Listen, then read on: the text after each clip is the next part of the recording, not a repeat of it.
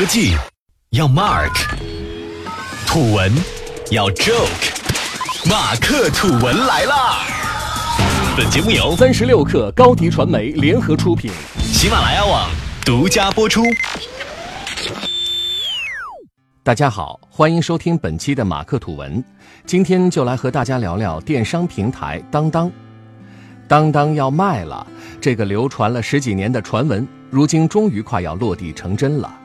三月九号晚间，海航系旗下天海投资发布公告称，正在和当当网洽谈股权购买事宜，交易完成后，公司实际控制权不会发生变更，对当当的估值可能超过十亿美元。而就在这则通告发布的两天后，当当创始人 CEO 李国庆在微博上发声说道。天地孤影任我行，世事苍茫成云烟。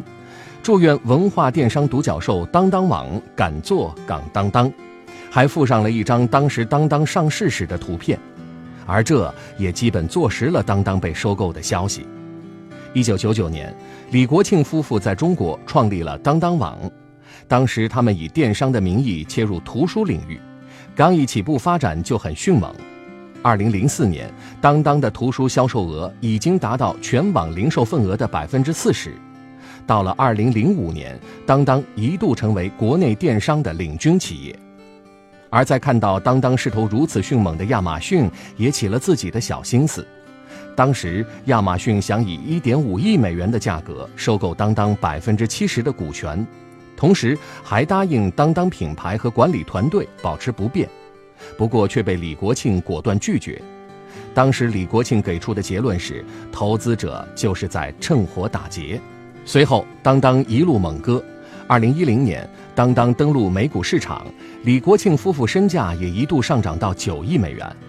然而物极必反，上市后的当当对自己的定位是全品类电商平台，不断加快业务拓展的步伐。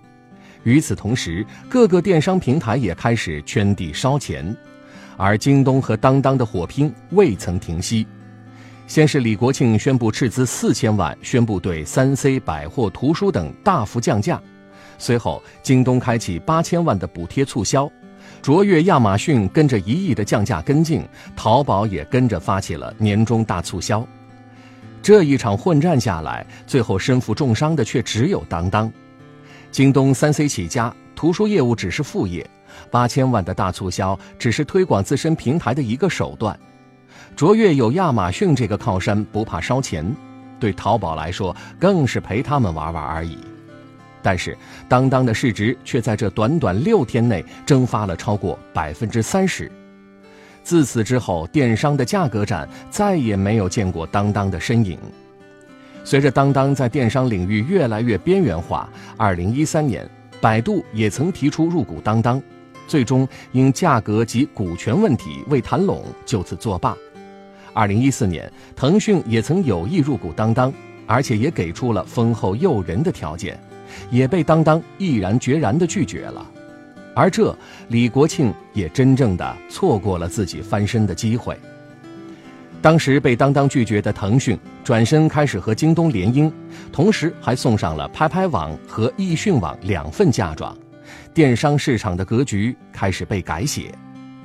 随着线上互联网红利逐渐消失，电商获取流量的难度逐渐增加，BAT 已经成了绕不过去的三座大山。这时候的当当想要独善其身，也基本上是不可能的了。其次，微信的流量入口给京东提供了不少方便，而当当也只能与此擦肩而过了。一鼓作气，再而衰，三而竭，当当存活的气息也越来越弱了。拒绝了百度、腾讯的当当，为什么这次却是天海投资？有人说，此次当当的卖身有意在私有化之后重返 A 股上市；也有人说，这也是目前当当的无奈之举。不过也有人表示，这将会让双方达到双赢局面。为什么这么说？一直以来，海航并不缺乏在酒店、航空、机场等线下场景，但线上领域一直都是它的短板。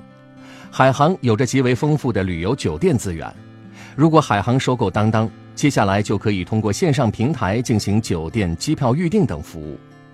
此外，海航近几年也开始在布局线下教育、医疗领域等。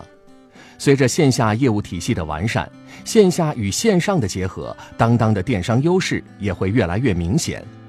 此外，海航之前还不惜斥资六十亿美元收购了美国 IT 供应链公司英迈。这家公司属于上游 B 端供应链，具有全球化的产品整合优势，尤其是在电子领域，每年英迈的营收份额一直占据全球市场第一。所以说，除了实现全球购之外，当当还可以通过英迈及海航这些平台丰富品类，更加完善电商业务形态。所以，对于双方来说，这也是一举多得的事情。可以预见的是，作为电商的开拓者，李国庆夫妇不会轻易放弃当当的发展。